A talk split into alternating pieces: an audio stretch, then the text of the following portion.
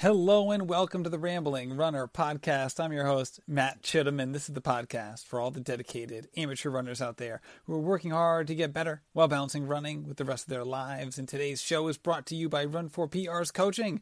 Run for PR's Coaching helps runners of all abilities discover their inner strength and potential. They understand how difficult it can be to juggle training, family, career, and other pursuits and are excited to help support you in your athletic journey while pushing you to new heights. Run for PR's Coaching coaches work with athletes from all over the world, and they do it using an online coaching platform that allows them to schedule and review your runs, communicate feedback, and hold you accountable.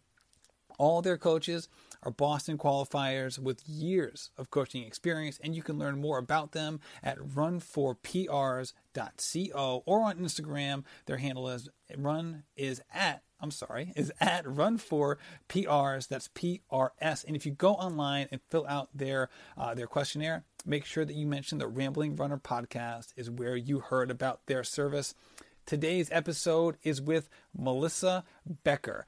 Melissa was a guest on the show in January of 2018, and this was one that a lot of people were asking for, and it was just so popular.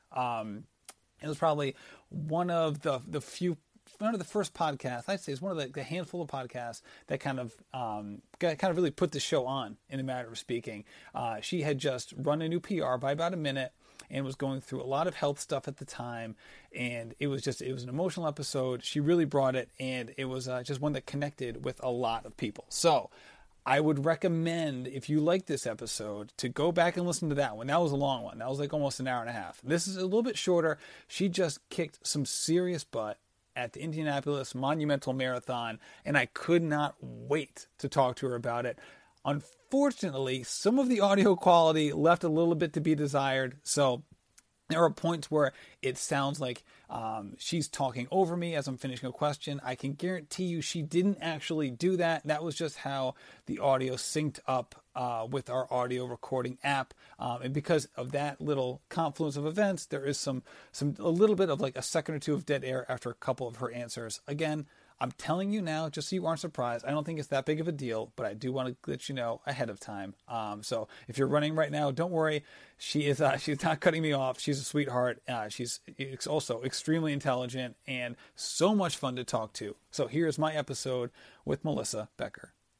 Hello, Melissa, and welcome to the Rambling Runner podcast. Actually, your episode back in January was like one of like the most popular episodes that we'd ever had. It was, first of all, it was so required.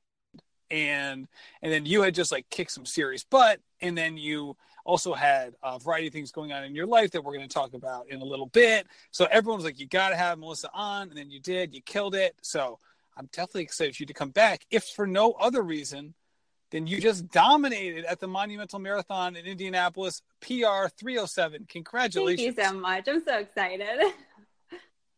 Oh, that was huge. And so it was funny. You posted your splits after the race, and it was like negative split. Yes. Like, it was like exactly what people drew up for negative split. So we're going to dive into what you had to do leading up to the race. But what was the race plan going in for you? Going into it, you know what? I don't really know. I mean, I know what my race plan was, but what James had for me, my coach James Zaccardi, and kind of what I had thought for myself were kind of two different things. He was saying like sub 310, he was saying like 308. And I was like, I mean, I just don't know. I'm like, I think I can do it, but at the same time, we'll just see. So I was hoping for at least 312. So that's a 720 pace, 308 to 710. So I was like, that's quite a difference. So, yeah, that's kind of the two plans I had.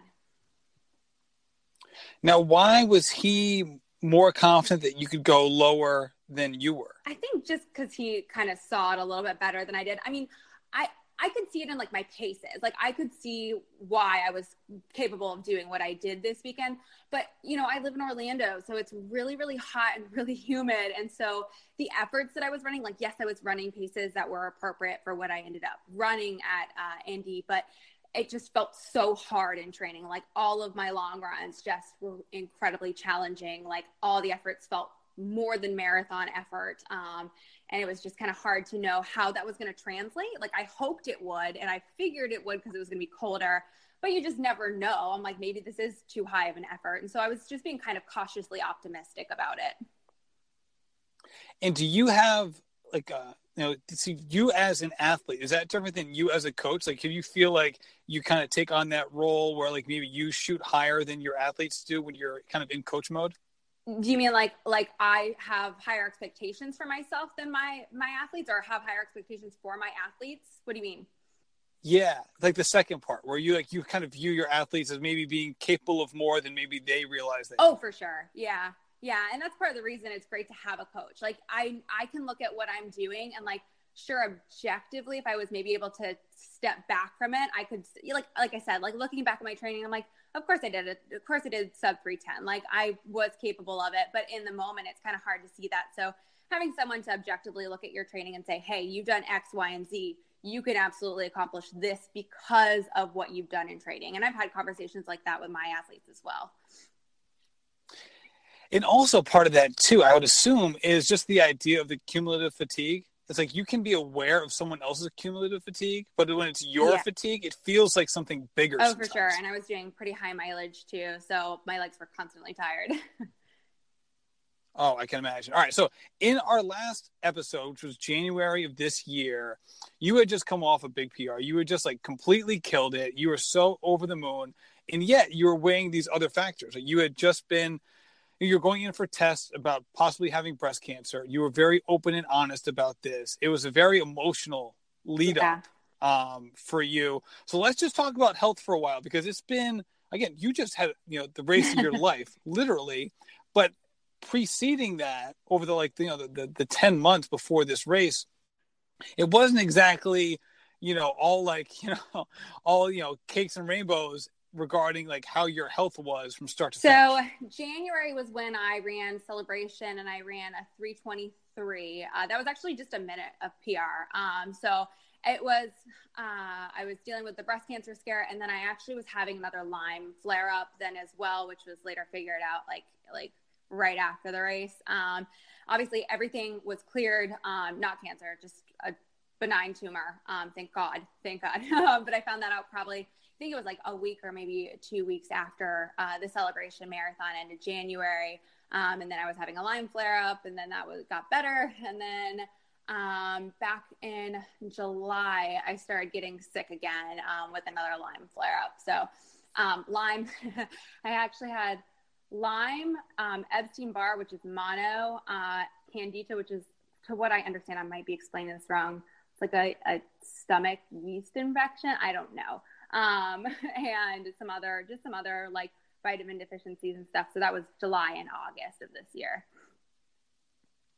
And can you take us really into that? Like when you say you had a Lyme flare up, what exactly does that mean in terms of like medication, symptoms, length of time, how it affects you? Yeah. So I was first diagnosed with Lyme last June, like right after it happened, after the tick bite. When I'm having a flare, it usually starts with like neuropathic pain. Like I get like a tingling sensation, and like it starts usually in the back of my legs, and like that's usually like the first sign that I have now of like being like, okay, I think I'm having another Lyme flare.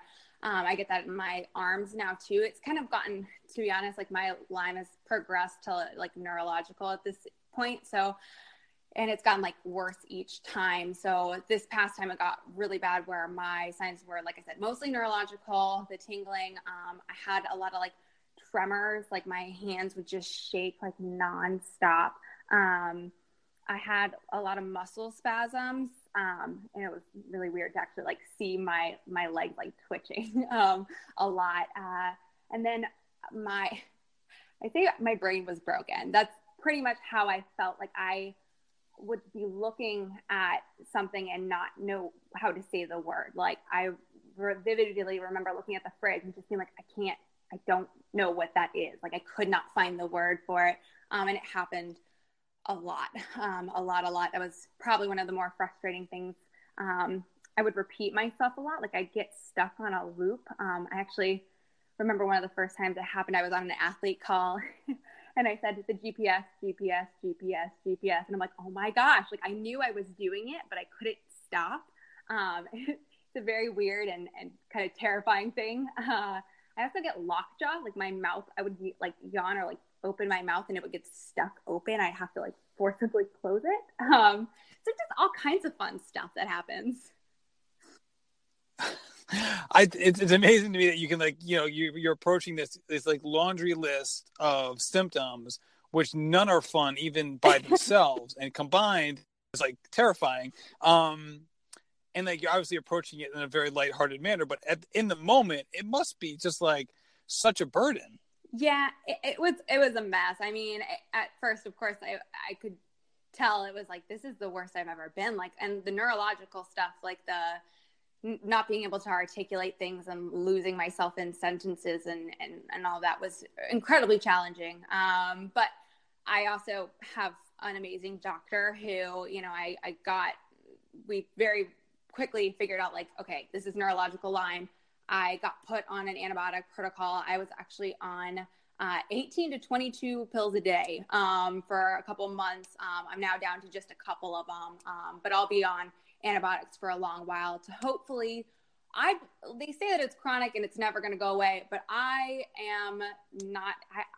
truly think that it'll go away. I am hopeful that, you know, this is going to knock it out for good. I just can't see myself being a sick person and this happening over and over again. So I'm just kind of speaking it like this is it. Like I'm not going to have that happen again, and just kind of trying to speak it into existence. So yeah, but I've been great now. Like, I mean, once I got on my antibiotics, it took a couple weeks, probably six-ish weeks. And I felt pretty much back to normal. So. And how does that affect, how do the pills affect you physically? Like, did you have to take a step back, you know, from your training load? You're obviously, you also, people who follow you on Instagram are familiar that you also are pretty good about getting in core work and strength training as well. Yeah. So when all this started coming up, I took quite a step back. I was running like 60 to 65 mile weeks, and I jumped it back to like 20. I think I did 20 to 35. And it was just kind of like, do what you can. You know, I would do, my long runs went from like, you know, I should have been building for Indy. And I remember there was like a couple weekends where I did like 5 miles, and that was the most I could do. And that was okay. You know, I just kind of knew, take this step back. It's happened before, so I kind of know better now. Like, just take the step back and it'll get better a lot faster than forcing it, which I had done before. I had tried to force it and tried to run, you know, like 10 milers when my body just could not handle it. So I was a little bit better about it this time. I was really good about doing core work and strength training, but to be honest, when this happened, I was just kind of decided I have to pick and choose what I'm going to do. So my strength training took a major step back. Like I was like, I'm not wasting any extra energy on that, because running is much more important to me than the strength training. So I would do like very light cross training as opposed to what I had been doing before too. Now, you're a very positive person, as evidenced by just the 10 minutes we've been talking now. Like, anyone who's listening to this can hear your positivity, and you've even expressed it in terms of trying to talk things into existence. So how is it for you to stay positive when things aren't going positively? That's a hard question. I mean, I just kind of think back to, things have always turned out fine. You know, like even when, no matter what's happened, you think back to like the worst time in your life, like, things always get better. You know, it's not going to stay horrible forever. I knew that, like I said, that was my fifth flare in a year. And I had so many good seasons, and I couldn't stay down. I'm like, I'm not going to get all depressed and upset about it and just let it ruin my life. That's not who I am as a person. You know, you got to stay positive. You got to, you know, glass half full. Things could always be worse. You got to, you know, just remember that it's not as bad as, you know, as things could be. Now, is part of that just trying to think about things in your life that are positive, or do you try to keep, like, say the negative things that are coming up? Like, I mean, objectively negative, right? Like you have to diminish your training, you're not feeling well, you have these symptoms. Like, these are objective parts of your life. Do you just feel like in order to stay positive, you try to compartmentalize them and not thinking about them, or not thinking about like how this is affecting your future? Yeah. And I just try to take it like a day at a time. Like there was, I wasn't sure if I was going to be able to run Indy, but I was like, I'm not going to think about that yet. It was July and August, like I said, when I was kind of really taking a step back. And I was just like, you know, just get through this week, you know, you'll figure it out after a week. And then there was no reason to make a decision right then. So, you know, spiraling and thinking like long term, like, oh no, am I not going to be able to do X, Y, and Z? I just tried to just, like you said, compartmentalize that, be like, nope, we're just going to focus on right now. You just need to focus on getting well. So rest as much as you can. Pull back, don't run as many miles, don't try to do these speed work, the speed sessions. I told James, I was like, hey, I need to pull things back like a lot. And so we took way more rest days. I took some time off and just kind of focused on taking things a day at a time, you know, and like I said, just focusing on getting better, focusing on running more once I felt better, and then going from there and taking it in, you know, increments. And how did this affect short-term and long-term goals for you? I mean, I wasn't able to run. I had two halves. The first one was in July that I ran with Laura Pierce. And that one, I was in the middle of, you know, figuring out that I was in a Lyme flare. And so that one I was like, I'll just do what I can. And I pretty much matched my half PR. So I wasn't mad about that, but at the same time I kind of had to take it, like I said, just figuring out like, okay, do what you can and then just go from there. So I knew I matched my PR then. I had another one in September that I just completely fell apart at. So it's just kind of, I just tried to think, okay, be objective about this. You're in the middle of, you know, getting over a bunch of illnesses. Like I said, it wasn't just the Lyme, I had mono too. And so I was just trying to figure out like, you know, if it doesn't happen now, it doesn't long-term change my fitness. Like I know that I would have been able to get better and figure it out in the next season if I wasn't able to run Indy, or if I wasn't, you know, if I had to take off more time. I'm very lucky that I got better very quickly and I was able to keep running. But if I hadn't been, I would just try to think like, if you can't do it this season, that's okay. You know, like it's not the end of the world. You know, there's always going to be another marathon. There's always going to be another race. You know, kind of like base training 60, 65 miles a week through the spring. Uh-huh. And then you obviously decreased it during the flare up, July and August. And then you really had September and the first 2 or 3 weeks of October to really hit it hard to get ready for Indy in order to kind of like be ready and be tapered. Yeah. So in that 6 to 8 week span where you could really train hard in kind of a traditional training regimen, what did that look like? Sure. So for you? I was running about like 75 mile weeks ish. I had one workout early in the week and then my long runs. Most of my long runs had blocks of tempo effort in there. My suggested marathon pace is around like 7:15. And that's an adjusted pace based off of being in Orlando and it being humid. So it was kind of pulled back a little bit. So I was able to run mostly those tempo efforts around like a 7:05 to 7:10 effort. Wow. That is awesome. That is awesome. And now when if you had say a tough day, was it hard? Did you have like a push and pull between like, hey, sometimes people have tough days, or did you have like, did you revert back to like, oh, is this a sign of something coming up? Oh, in terms of like, you know, either a flare up or something like that. There was tons of tough days just because it was so, like I said, it's very, very humid. I did a bit of my speed work on the treadmill just to kind of get a bit of relief. But I did all of my long runs outside. And yeah, I just tried to, there was some setbacks, you know, like I said, I had a couple long runs where I wasn't able to do what I was supposed to, or not supposed to do, but you know, what was on my schedule, I wasn't able to accomplish them. I remember I had a long run where I think I was scheduled for like 12 and I did 3 miles. I came back and like rested for like 10, 15 minutes and had to convince myself to do 2 more. And that was all I had that day. So it's just kind of taking it, like I said, day to day, trying to figure out what was going to work. But my build for that 6 to 8 weeks was fairly consistent, and pretty good. Now this was a huge PR for you. What would you chalk that up to, considering the truncated nature of your marathon buildup?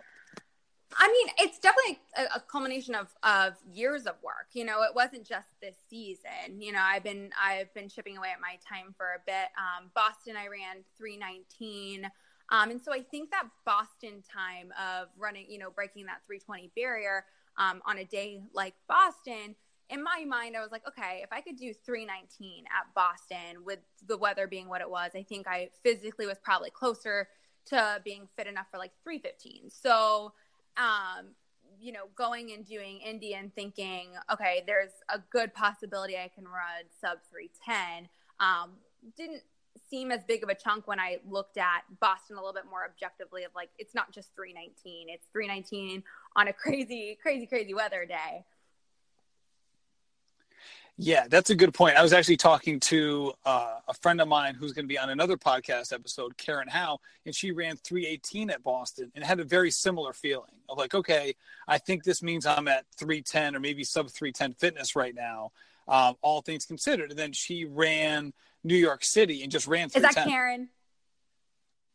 Yeah, that's what was it like, you know, How's a Turn Run or something like that on Instagram. Yeah, she's awesome. Love her. Yeah, and it's a very similar, I think a very similar mind frame that you were in terms of trying to take that Boston time and say, okay, what does this actually mean, all things considered? Right. And then obviously you have the context of what your training is like. So with all that being said, when you're either talking to your athletes or you're looking at, you know, how you're going to be in the future, what are your thoughts and feelings about, you know, a marathon buildup, like, you know, the traditional, you know, 16-week buildup versus, hey, putting in years and years of time as a runner and having that as a foundation for what is an actual marathon buildup? Yeah. Obviously the consistency is the key. You know, I've run, I've had to take time off for illnesses and downtime after races and switch gears, but I'm always working on something. So if I'm not training for a marathon specific, I'm training for speed, like 5K, 10K efforts, and always trying to work on building my fitness up. If it's not, like I said, in marathon specific, I'm working in the shorter stuff and just trying to stay consistent with my training. And so it didn't quite matter as much to me when I had to take a bit of time off this summer.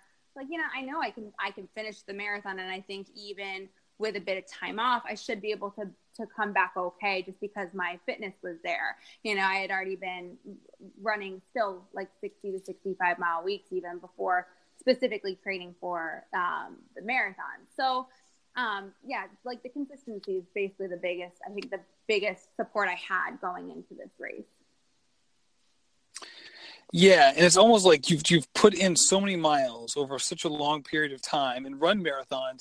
On some level, you must be thinking like, all right, I know I can complete the distance. Like that's no longer a factor. Yeah. And you've also gone through like the tough patches. Like how have the marathon tough patches changed over the last, you know, 4 or 5 years for you in terms of their intensity and like just the frequency of them? You mean like how, like in the actual marathon or in the marathon build? Like in the actual marathon. Oh, I think I just learned a lot of how to mentally kind of deal with it a little bit better. Not a little bit better, a lot better, and pace myself a lot better.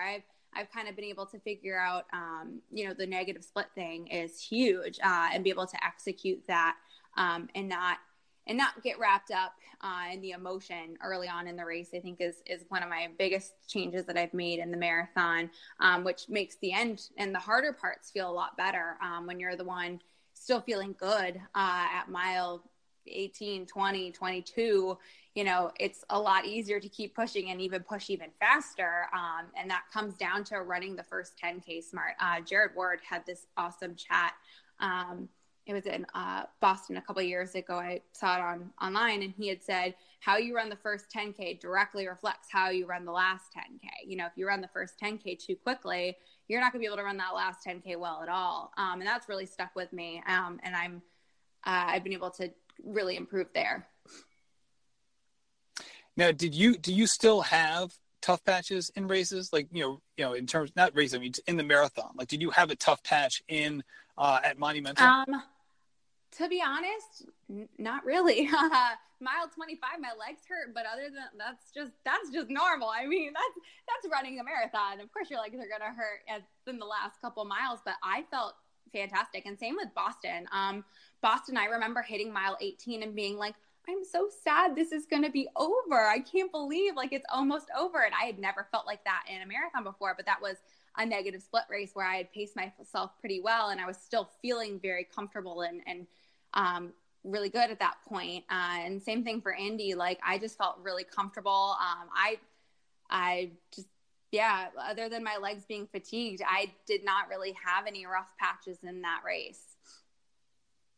So let's go into the race itself. So let's talk about the first half of the race. In terms of plan was from a pacing perspective, and how you ensured that you were able to stick to the plan. Like I said, I was very confident that I could run a 3:12. And so that's a 7:20 pace. You know, I was confident that no matter what happened, I could at least maintain that effort. So my goal was to kind of start there. Somewhere between like 7:30 to 7:20 was the kind of the limit I set for myself. So my first 2 to 3 miles ticked off around like a 7:30 pace. My third mile, the GPS was all wonky.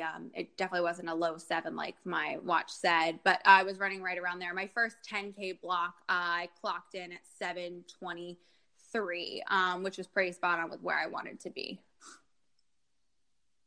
Now, did you do a manual lap, or you just stick with the GPS? No, I just stuck with the GPS. I never manually lapped it. And to be honest, I didn't, after the first 10K, I really didn't look at my watch very often.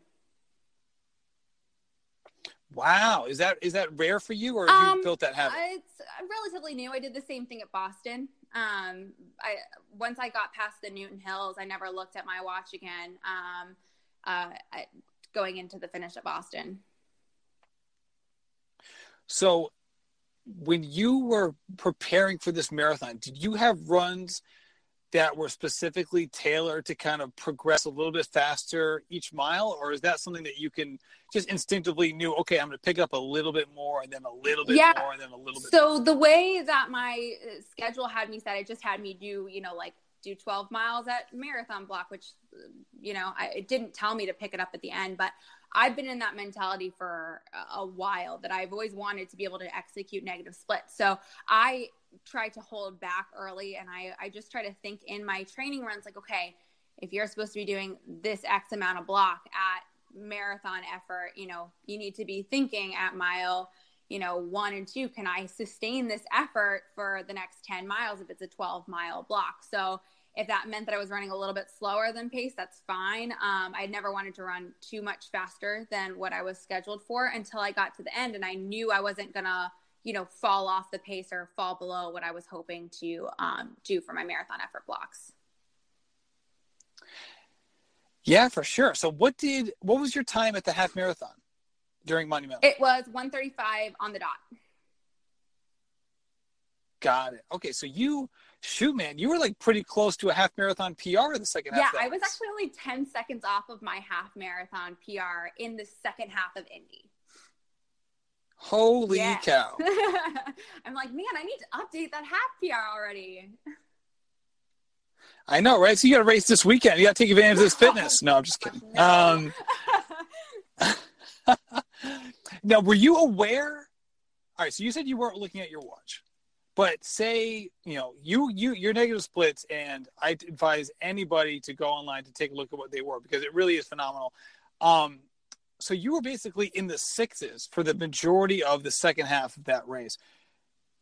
Did you have an idea of how fast you were running some of those miles? Because you were like getting down to like the 6:40s in some of those. Yeah. So like I remember at mile 14, I glanced down at my watch because it beeped, and I was like, where am I? Like, oh, I did look. I remember that was the 1 mile where I did look, and it said it was like 6:56 or 6:57 or something like that. And I was like, crap, you should not be going this fast. And so I pulled back a little bit. But my next mile, like looking at it now, it was still sub 7. It was like mile 19 or 20. I came up on the 3:10 pacer, or the pace group. And I was like, okay, well, hang with them, because that's a 7:10 pace. So I was like, that's probably where you're at. I didn't even stay with them for not even a quarter of a mile. I was like, man, they're going slow. It felt slow to me to run that thing. So I kind of knew I was running a bit faster. I was passing some guys who were like, great pace. So I had a feeling that I was dipping in like low 7s. I didn't know it was going to be 6s though. Yeah. So like, what is your 5K PR? My 5K PR is 19:48. Right, which is like what, like 6:30, 6:35 pace? It's 6:20 something, 22 something, I think. Oh, okay. I'm not 100% sure. I mean, because you were almost like touching, you were almost touching that pace right near the end of this marathon.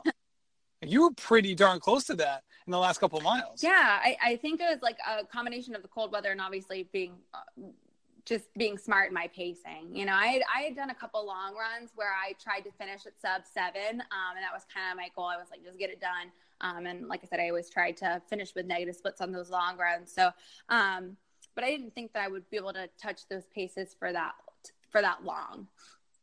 I'm sorry, I keep sniffing, so I have a cold. So, the like the constant post marathon cold. It's like one of those things like guaranteed to happen. Yeah. My chest was really tight in Indy, and now I'm like, well, of course it was. You had a cold. Oh my goodness. So did that, I mean, obviously didn't affect you too much. Were you aware of it while you were running? No. Okay. Yeah. Well, that's, I mean, it's hard to imagine the race have gone any better than it already did. That's right. For sure. So when you look to the future now, how often, like how far do you usually look from a running perspective when you're looking to set goals? I'd love to break 3. You know, that's definitely my ultimate goal is breaking 3. I think it's going to take me a couple of years. Come on. I got not that I got lucky. Obviously the fitness was there. I didn't get lucky. I worked really, really hard to run that 3:07, but taking off those 7 minutes is not going to be easy, right? Going from running like a 7:10, 7:09 pace to dropping down to 6:50. That's like a whole other world. That's going to take me quite a bit of time to get to, and I'm in no rush either.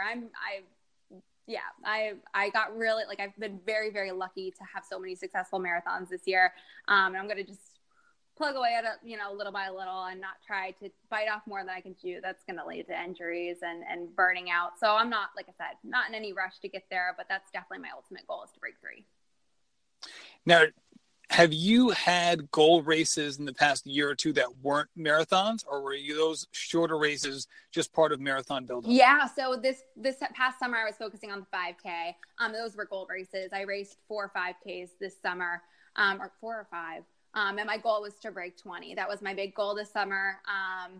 And I was able to do that. And then my next goal will be to break 130 in the half, which I'm certain I could do that. I just haven't had an opportunity to. I need to stop running races in Florida, man. It's too hot. But yeah. So you were sick and it was hot. Like you had like the double whammy there. Yeah. But even my husband said that he's like, you just got to get out of Florida. Stop running races in Florida. We know they don't go well because Celebration was in Florida this year. And yeah, anyway. Oh my goodness, that's funny. So what other races do you see in your future that you'd like to run? How many, or like any specific ones? And any specific ones? I want to do CIM next year, I think. I think that's what I'm leaning towards doing. And then I've got Boston on the schedule. I would love to do all the world majors, but once again, not in any rush to do that. I'd really like to be able to do those world major races with my family. So I'd love to travel and do those, the 6 world majors and travel overseas and do those. But like I said, when my family's a little bit older and can appreciate, you know, going overseas and Berlin and Tokyo and all that. Right. So you got the husband, you got your two adorable kids. You're always showcasing, which are great. I love like the Disney trips. I feel like do you have like a part-time like residence at Disney at this point? No, I wish. No, but we live 25 minutes from Disney. So we go every weekend. It's so cheesy, but that's part of the reason why we moved to Orlando is to be closer to Disney. It's definitely something that we find tons and tons of joy in doing every weekend. So I think that helped with my long run recovery. It was going around and walking around the parks all day. I was going to ask you about that. That's why I brought it up. Cause like I'll do a long run, and I put long run in quotes here because my long runs are nowhere near marathon runners' long runs. and like I'm dead like the rest of the day. Like I am, as my wife can attest, she hates it when I go on long runs because I'm like of no use to anybody the rest of the day. Then I see you like bomping around Epcot Center after like a 20 miler and it's like, oh, good grief. Like I need to step up my game here. Well, I mean, you know, with little kids, it's kind of hard to just rest all day anyway. We got to get out of the house, got to do something. They're going to go crazy if I'm just laid up on the couch all day. I know, but it's almost like, it's like you presented it as like recovery for the long run. I kind of view it as like the long run's even longer because you're like, you must have like 40,000 step days. Yeah, no, you're exactly right. They're usually around like 40,000 steps on those days that we go to the park after my long runs. Like forget about cross training, man. Like that's cross training in and of itself. Yeah, but it's fun. It's super fun. No, there you go. No, I love it. Well, Mel, thank you so much for coming on the show. This has been such a fun podcast. And I think you're like me. We both talk so fast. Like, we've talked about like so much stuff here. Like usually like it takes like 90 minutes for me to cover all this stuff. So I appreciate you coming on the show. I know you've already done like the list of stuff that we do at the end of every show, the list of questions we always cover. Uh-huh. I am bringing up two new ones that I want to do with all the guests. So I'll kick those to you now. What is your favorite workout? What is my? I'm sorry, you cut out. That's all right. What is your favorite workout? Oh, my favorite workout. Ooh. Probably, well, definitely speed. I love doing the fast stuff that you get over with quick. So I love 400s. Those are just, I think they're just long enough to like run really, really fast, but not so long that you're like suffering at the end. Right. Track, or do you have like a spot on a road near you that you know is a course? I wish we had a good track. There's one track near us, but it's like 20 minutes away from where I live and it's not well lit. So most of my speed I do out on like on a road and just manually lap it. So I just kind of try to keep a close eye on my watch for them. Got it. All right. What running moment are you most proud of? Probably this weekend. Probably this weekend and being able to execute the end of that race. I'm really proud of that. That's huge. Mel, thank you so much for coming on the show. This has been so much fun catching up, and congratulations on this just fantastic accomplishment. Thank you so much, and thanks for having me. My pleasure. Have a great day. Thank you again, Melissa, for coming on the show. This was so much fun. Following her is just one of my like big Instagram favorite things to do, because she crushes in workouts. She's straight up real talk all the time. And when she's going through a hurdle or something, you know, medically related, and which is often the case, as you heard in this episode, especially this summer, she's able to present it in a way where it's like, hey, I'm going to tell you the truth about it, but I'm not going to dwell on the negativity either. And that's a sweet spot that is really difficult to hit. I know I struggle with it, that's for sure. It was kind of why we talked about it a little bit on this episode. So thank you for Melissa for coming on the show. It was great. Also, big ups to Run for PR's and Megaton Coffee for sponsoring the episode. If you need a coach, go to runforprs.co. And if you want good, high-quality coffee, check out Megaton Coffee. In the meantime, and until next time, happy running.